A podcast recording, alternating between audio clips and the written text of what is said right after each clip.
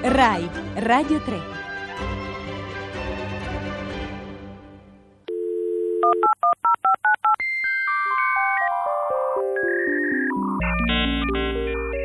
Io non ho paura. La parola di oggi di Io non ho paura è open source. Ne parliamo con Alfonso Fuggetta, eh, informatico del Politecnico di Milano e direttore scientifico del Cefriel. Buongiorno Fuggetta. Buongiorno a voi. Allora Fuggetta, cominciamo dall'a bi ci. Che cos'è questo open source? Allora, con open source eh, si intende il modo attraverso il quale il software viene distribuito agli utenti. Così come quando noi compriamo un libro, il testo è protetto dal diritto d'autore, allo stesso modo un software, quando viene dato agli utenti, è protetto da una licenza d'uso. Ci sono licenze d'uso di tipo proprietario cosiddette, come per esempio quelle che si utilizzano con Windows o con Office. Ci sono altre licenze d'uso, che sono quelle open source, che danno all'utente una serie di libertà. Possono vedere il codice, cioè proprio la struttura del programma, lo possono modificare e anche ridistribuire secondo le stesse regole. Questo meccanismo è ciò che definisce che cos'è l'open source. Cioè, poniamo, lei, lei eh, scrive un codice che immagino che il linguaggio informatico sia la struttura del software, insomma l'architettura, ecco, tutte quelle stringhe di lettere e parole. Poniamo che io sappia cosa farne, posso prenderlo gratuitamente e aggiungere un pezzo, dopodiché arrivano i nostri ascoltatori e a loro volta lo modificano, insieme e costruiamo un software che prima non c'era, è così? Questa è la definizione di licenza open source, è un meccanismo legale che permette di fare questa cosa. Ed è assolutamente legale, ed è assolutamente gratuito per chi ci lavora. Allora chi è che ci lavora? Chi è che ci lavora gratis su questo? Allora questo non è del tutto vero, cioè il fatto che il meccanismo dell'open source permetta di condividere codice non vuol dire che tutte le, queste attività vengono svolte gratuitamente.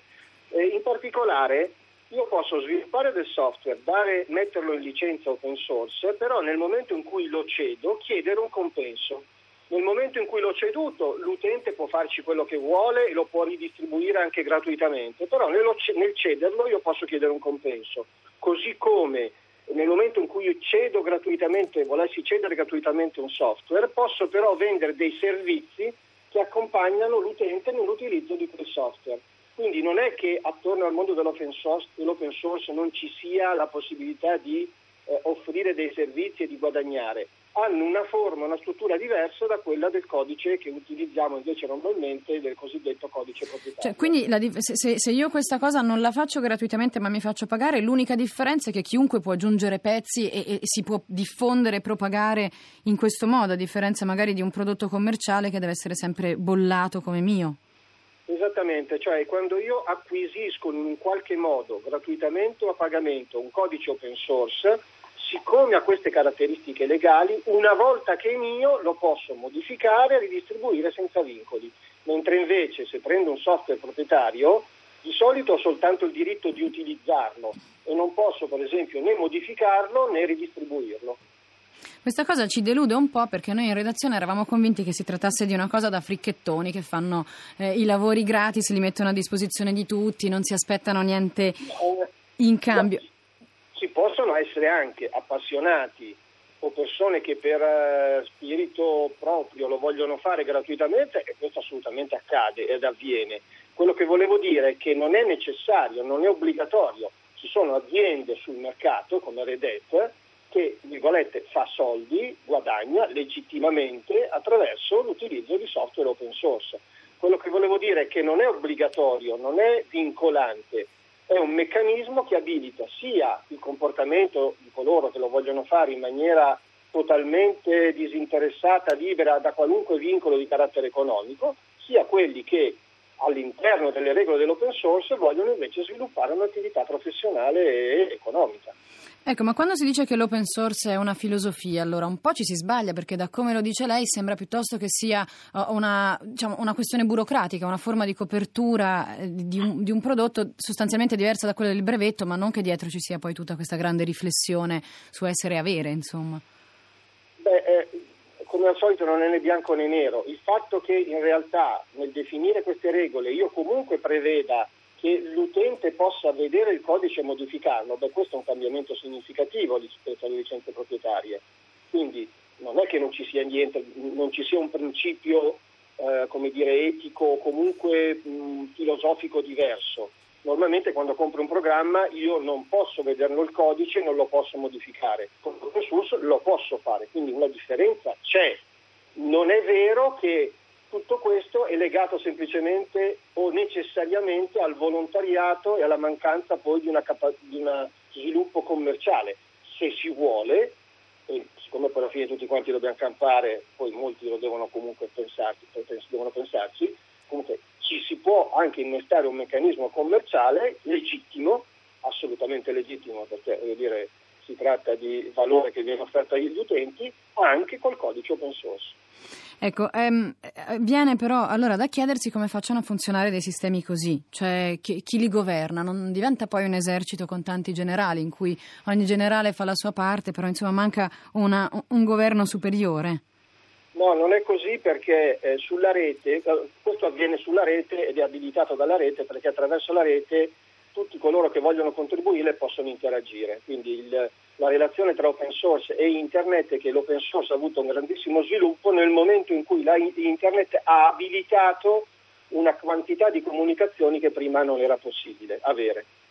Ma eh, diciamo anche in questo ambiente dove ci sono tante persone che collaborano, poi in realtà ci sono dei nuclei di eh, professionisti, di volontari che si prendono il compito di mettere insieme e di coordinare il lavoro degli altri. Faccio un esempio, uno dei software più noti, cioè più diffusi almeno tra gli operatori, si chiama Apache, è quello che fa funzionare tutti i siti, molti siti web in giro per il mondo. Bene, chi gestisce, ad Apache hanno contribuito tantissimi programmatori in giro per il mondo, ma chi lo gestisce è l'Apache Group, che è un gruppo di qualche decina di eh, professionisti, in parte volontari, in parte persone che poi guadagnano attraverso quello che dicevo prima, che gestiscono il consolidamento e la distribuzione di quel sistema. Quindi esistono delle regole per cui da un lato ci sono i volontari o tutti coloro che in un qualche modo vogliono collaborare, dall'altro ci sono quelli che prendono questo lavoro e lo confezionano e lo rendono distribuibile, distribu- usabile a tutti noi utenti. C'è chi via sms ci chiede come si scriva la parola open source, scrive open o P E N e source è scritto source perché è inglese, vuol dire sorgente. Ehm, Alfonso Fuggetta, stavamo, stavamo parlando appunto di questo sistema di protezione de, del lavoro, ma ehm, allora c'è un errore di fondo che si fa comunemente, perché per come ce l'ha spiegata lei viene da pensare che per esempio Wikipedia non sia un sistema open source. Allora, open source è in senso stretto un termine che si usa per definire come viene distribuito un software. Wikipedia è molto, ma molto, ma molto, ma molto di più. Cioè, Wikipedia è una comunità che si organizza per raccogliere conoscenza e diffonderlo su scala mondiale. Per fare questo, allora, tutto questo avviene in una forma volontaria, con dei, in parte professionisti e in parte una miriade di persone che contribuiscono in maniera disinteressata e volontaria a questo lavoro enorme di raccolta di informazioni, di classificazione, di strutturazione. Per fare questo servono dei software. Ora, gran parte dei software che usa Wikipedia sono open, ma non è necessario o non sarebbe vincolante l'uso di software open source per fare Wikipedia. Lo potrei fare anche con altri software. Allora, la cosa importante di Wikipedia è lo spirito che anima una comunità così vasta nel raccogliere informazioni e condividerle in forma aperta e gratuita. Altra cosa è dire che sotto si usa un software di un tipo piuttosto di un altro per fare questa cosa. Ci aiuta un po' a capirlo Marco da Padova, che ci manda un messaggio in inglese, io lo tradurrò, eh, che dice pensa al free software piuttosto come a free speech, insomma a un, un discorso libero, a un, pen- un pensiero che libero, a una discussione libera, non a una birra gratis. Ecco, Alfonso Fuggetta, un'altra cosa, la presenza di cose eh, come l'open source, che hanno effettivamente della gratuità di fondo, hanno dei, dei sistemi di pagamento diversi da quelli ordinari, in un mercato normale non ha delle conseguenze? Insomma, non rischia di abbassare la qualità delle cose che si vendono? Ma eh, dunque, vi separerei il discorso in due. Sicuramente ha un impatto sul mercato, tanto è vero che se pensiamo per esempio al mondo dei cellulari, l'avvento di Android, che pur non essendo completamente open source, però in larga misura si rifà alla filosofia open source, sicuramente ha introdotto una discontinuità, no? Esiste un competitor che eh, si, si contrappone al mondo Apple, al mondo Windows Mobile, al mondo Rim e così via. Quindi dal punto di vista delle dinamiche di mercato, così come Linux ha inciso sul mondo Windows o sul mondo Mac. Quindi dal punto di vista delle dinamiche di mercato è così. Dal punto di vista degli economics, eh, cioè dal punto di vista economico dei, dei, dei, diciamo, dei ricavi, certamente eh, ci sono delle, delle possibili distorsioni. Adesso se voi pensate quello, alcuni degli annunci fatti anche dall'amministratore delegato di Microsoft, diceva: non può essere che tutto è gratis, o perlomeno bisogna andare a capire che cosa è gratis e chi paga cosa. Allora, perché Google distribuisce Android gratuitamente? Perché fa i soldi sulla pubblicità. Ci sono altri che non fanno pubblicità e quindi da qualche parte questi soldi per coprire le proprie attività le devono prendere. Allora, il discorso di quali sono i modelli di business, i modelli economici del mercato è piuttosto complicato. Sicuramente il mondo open source ha prodotto una discontinuità.